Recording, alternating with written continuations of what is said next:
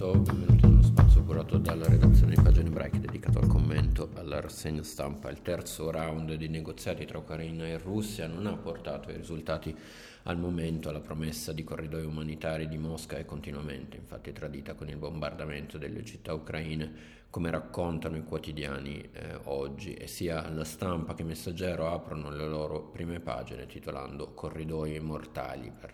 spiegare il dramma di questa situazione. Il quotidiano di Torino dedica tra l'altro poi la sua edizione dell'8 marzo alle donne ucraine, a coloro che sono fuggite dalla guerra, a quelle rimaste ad aiutare nella lotta contro l'esercito russo, esercito che intanto, scrive il Corriere della Sera, si prepara all'assedio di Kiev. Du- tutto sarà distrutto, temono, nella capitale. Eh, sui quotidiani si parla anche, si dà molta voce anche al mondo ebraico, restiamo qui a difendere la nostra eh, città, così al Corriere della Sera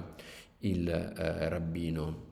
capo di Dnipro Mayer Stambler. Nell'intervista il Rav definisce un'assurdità la tesi di Putin della denazificazione dell'Ucraina e ricorda come oltre a Zelensky diverse voti della politica locale siano ebrei, spiega che l'estrema destra antisemita esiste nel paese ma è una minoranza e fa appello al premier Bennett perché fornisca a Kiev anche aiuti militari oltre ad aiuti umanitari. A Dnipro riporta il fatto quotidiano sono arrivati molti rifugiati da Kharkiv martoriata dai missili russi, tra loro anche sopravvissuti alla Shoah. Sono arrivato in sinagoga, ho visto tutta la gente seduta, i bambini che dormivano sulle sedie, sono scoppiato a piangere perché mi ha ricordato la seconda guerra mondiale, la testimonianza di Igor Davidevich Frodel, classe 1931, scampato alla persecuzione nazista. Il mattino entra invece nella sinagoga di Kharkiv, diventata un rifugio eh, per le persone. Dobbiamo aiutare ogni persona che ha bisogno, chi decide di lasciare il paese vengono da noi e li aiutiamo ad andare via, ma ci sono anche tante persone che vogliono restare, nonostante tutto non vogliono andare via. Il racconto del rabbino capo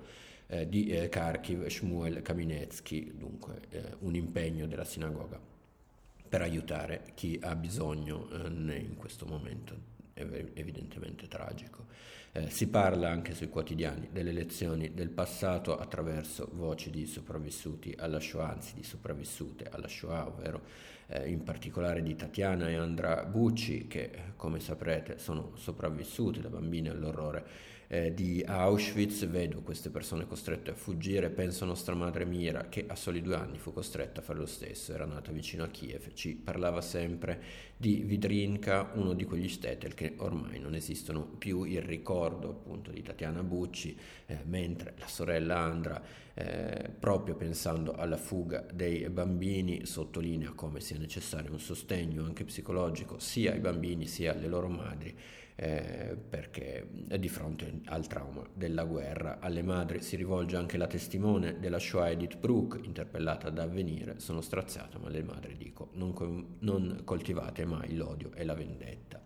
Eh, chiudiamo con le eh, parole di Paolo Mieli sul Corriere della Sera eh, il quale polemizza con chi chiede agli ucraini di arrendersi all'invasione russa, tra cui eh, Vittorio Feltri sul giornale, e in particolare con chi sostiene che armare civili non eh, o maladdestrati serve solo a prolungare l'agonia del paese, peggio a moltiplicare la carneficina. Mieli definisce queste posizioni